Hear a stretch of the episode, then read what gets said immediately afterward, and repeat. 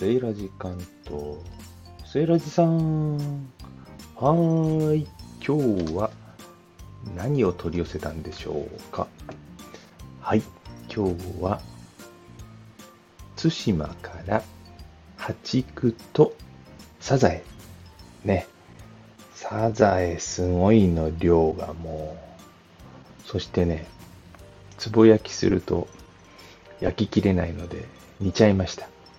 ね、ひたひたになるくらいね、の水を入れまして、お酒とみりんね、塩もちょっと入れたりして、約5分ほどですかね、ふつふつと沸騰させないようにという、そこがポイントらしいので、まあ、湯気が立って、ぷくぐらいのところで止めて、あとはそのまんま放置。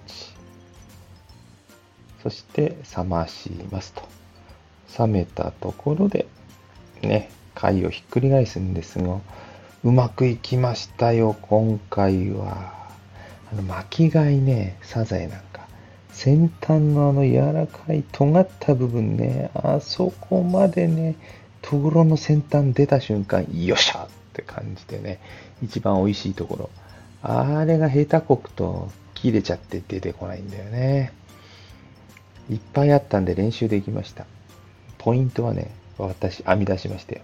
下に向けてね、重力を味方につけること。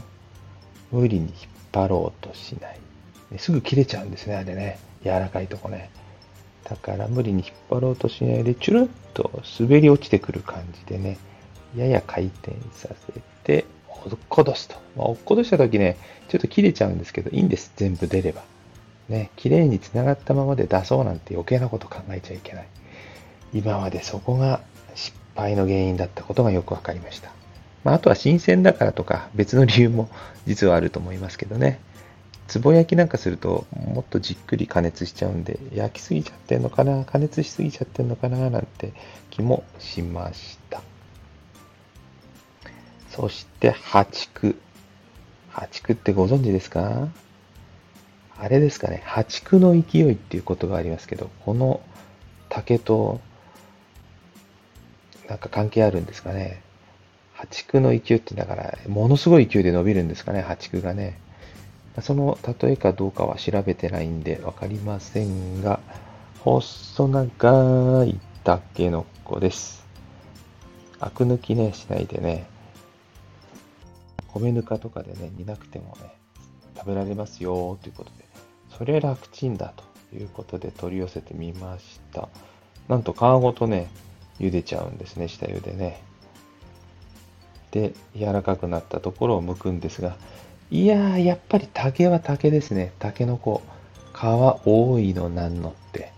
どっちゃり届いた時はどうしようかと思いましたけど、見てくださいよ、写真を。ね、ほとんど皮ですよ。ね、剥くの大変でした。で、容量を得てね、慣れた頃終わるんですよね。大体そういうもんですけどね。まあ、でも柔らかくて美味しそうなんでね、これもどんな味付けでどう調理しようか、これからのお楽しみでございます。